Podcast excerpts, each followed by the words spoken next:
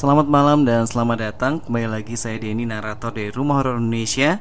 Sobat Rai semuanya, semoga kalian ada dalam keadaan yang sehat, banyak rezeki, dan berbahagia. Pada malam hari ini saya akan membacakan episode terakhir dari petualangan atau pengalaman gaibnya Raden Bara Yang keseruannya, ketegangannya sudah menemani kita di beberapa episode yang lalu. Oke, yang pertama kita mulai dari teror si kain kafan Kejadian kali ini cukup serius, mencekam dan hampir mengancam nyawa keluarga saya. Beberapa peristiwa berikut saling berkaitan, jadi akan saya urutkan dari peristiwa yang pertama. Tahun 2002, di rumah saya ada hajatan, tepatnya sunatan saya. Karena tak punya kamera, kami menyewa jasa fotografer untuk mengabadikan momen tersebut. Ketika melihat foto yang sudah jadi, kami sangat terkejut dan merinding Betapa tidak, di salah satu sudut ruangan tempat diadakan prasmanan, ada sosok putih berkain kafan yang berdiri di pojokan. Tak mungkin itu tamu, karena penampilannya amat mencolok dan orang-orang di sebelahnya seakan tak menyadari keberadaannya. Kalaupun memang ada yang nge-cosplay, pastilah bakal bikin geger. Para tamu tak akan berselera makan jadinya. Benarkah itu sosok pocong Beberapa bulan setelah itu, kakak perempuan saya terbangun malam-malam dan melihat sosok yang sama di pojok kamarnya. Aduh, pocong siapa itu? Dari kuburan mana? Batin mbak saya sambil cepat-cepat menarik selimut. Katanya dia tak bisa tidur sampai pagi. Tak berani mengintip untuk memastikan si pocong sudah pergi atau belum. Apalagi terdengar suara tokek dan cicak bersautan yang katanya merupakan pertanda kehadiran jin jahat. Oh iya, di rumah saya memang banyak tokek berkeliaran, sampai-sampai ada tamu yang mengiranya sebagai iguana. Di tahun yang sama, mbak saya yang lain menemukan sesuatu yang terkubur di halaman samping saat sedang menyapu. Tadinya dikira bungkusan biasa. Ketika ditarik, kami terkejut karena buntalan itu adalah pocong mini berisi gumpalan tanah dan di dalamnya terdapat foto ayah saya. Usut punya usut, tanah itu berasal dari makam Panguragan di Cirebon yang terkenal ampuh sebagai media santet. Katanya siapa pun yang dikirimi tanah itu akan langsung meninggal. Kami langsung geram. Siapa orang yang menanam benda ini di sini? Kenapa dia setega itu? Menyantet ayah saya. Padahal keluarga kami selalu bersikap baik pada tetangga. Ada dendam apa dia? Saya menyesal karena sempat menertawakan buntalan itu, mengatainya pocong tikus. Syukurlah ayah diberi umur panjang dan foto itu pun langsung diselipkan ibu ke dalam Al-Quran. Entah ada hubungannya atau tidak. Semenjak itu ayah mengalami sakit di bagian kaki sehingga sulit beraktivitas, hanya bisa berbaring. Kian hari penyakit itu semakin parah.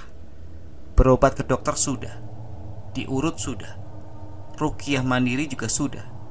Namun masih belum ada hasil karena kemungkinan sumber penyakitnya masih ada. Artinya buntalan kain yang ditemukan mbak saya itu bukan satu-satunya. Demi mencari petunjuk, kami mengunjungi beberapa kenalan yang punya ilmu kebatinan. Salah satu di antaranya Mang Basir. Menyodorkan segelas air bening pada saya, lalu menyuruh saya memperhatikan air tersebut. Dia juga bertanya apakah ada wajah yang saya lihat di situ. Sayangnya saya tidak melihat apa pun selain air bening. Sebelum saya menjawab, Mang Basir menjabarkan siapa pelakunya, tinggal di mana, dan sebagainya. Namun hanya sebatas itu saja yang bisa dilakukannya. Kaki ayah masih saja sakit, sulit digerakkan. Ikhtiar masih terus kami lakukan. Orang pintar kedua yang kami temui, seorang nenek tua, rupanya lebih dalam lagi ilmunya. Beliau menjelaskan lebih detail di mana saja letak media santet yang tersisa. Katanya masih ada dua pocong lagi yang terkubur di sekitar rumah. Dan entah bagaimana caranya, beliau sudah melenyapkannya secara gaib. Jujur, saya agak tak percaya di bagian ini.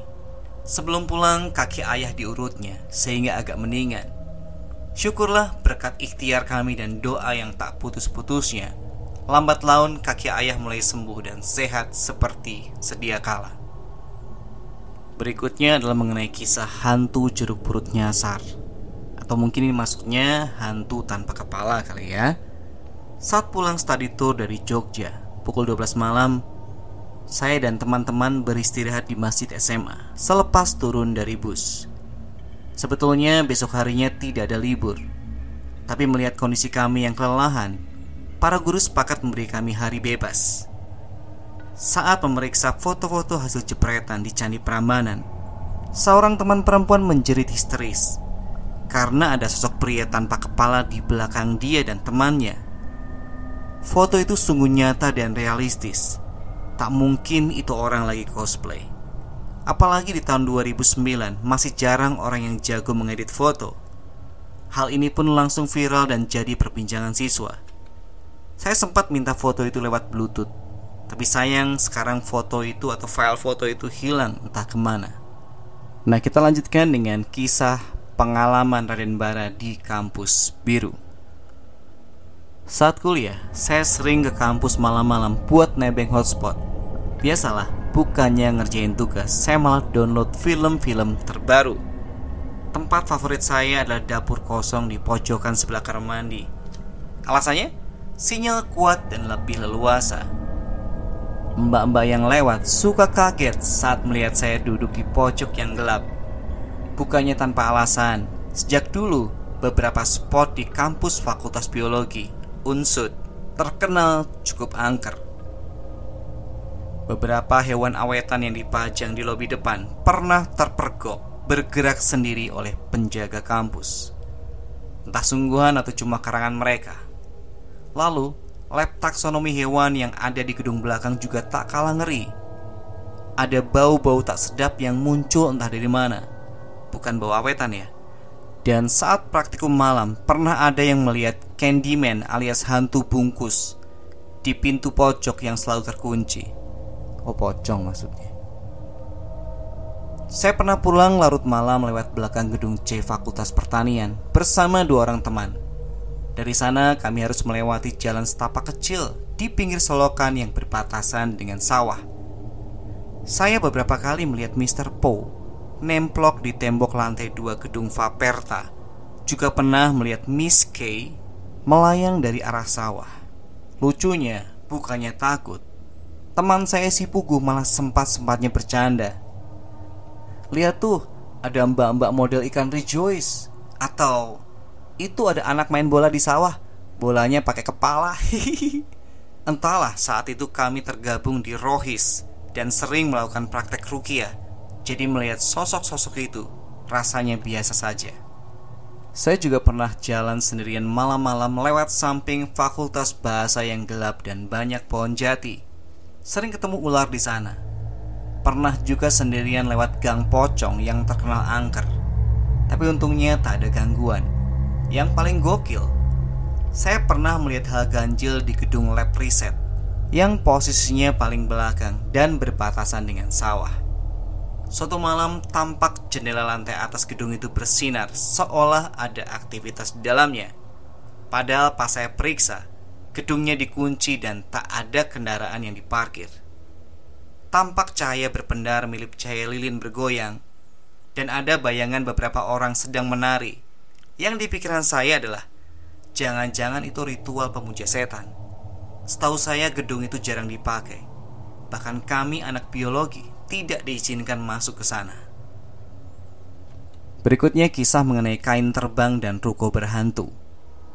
Saat kuliah semester 3, suatu malam saya tengah duduk di teras Masjid Fatima Tuzahra bersama teman saya Aji.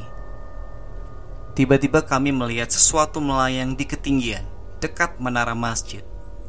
Benda mirip kain putih itu menari-nari mengikuti hembusan angin, melayang selama beberapa saat sebelum akhirnya menghilang. Kami penasaran benda apa itu sebenarnya. Anehnya, bukannya takut, kami malah asik menonton benda itu. Seolah sedang menyaksikan pertunjukan layangan hias. Di malam yang berbeda, saya dan beberapa teman Rohis menginap di rumah makan yang letaknya tak jauh dari masjid itu. Rumah makan yang jadi tempat usaha kami ini baru sebulan dibuka. Kiosnya terbilang kecil, hanya menyediakan dua meja makan, kapasitas empat orang, dan ada dapur kecil di belakang. Malam-malam saat sedang menginap, kami sering diganggu oleh kemunculan Mbak Kun. Dia santai saja berjalan, tepatnya melayang di depan muka-muka kami yang tidur di lantai, lalu menghilang menembus tembok. Dibacakan ayat kursi pun, si mbak itu seakan tak peduli. Malah dia balik lagi dan menundukkan kepala sambil melototin teman saya pas depan mukanya.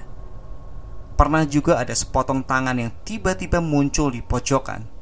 Lalu ada sosok balita botak bermuka cemong yang tiap jam 3 pagi mengacak-acak isi laci meja kasir. Paling ngeri, teman saya ada yang ketindihan dan dicekik sosok besar hitam berbulu. Menurut tetangga, tempat yang berbatasan dengan kebun itu memang angker. Entah dulunya ada kasus bunuh diri atau apa. Kami tak tahu. Yang jelas kios kecil itu sering berganti-ganti penyewa karena tak ada yang betah. Oke, sekian cerita horor untuk malam hari ini. Semoga kalian terhibur. Sampai ketemu di cerita berikutnya. Selamat malam dan selamat beristirahat.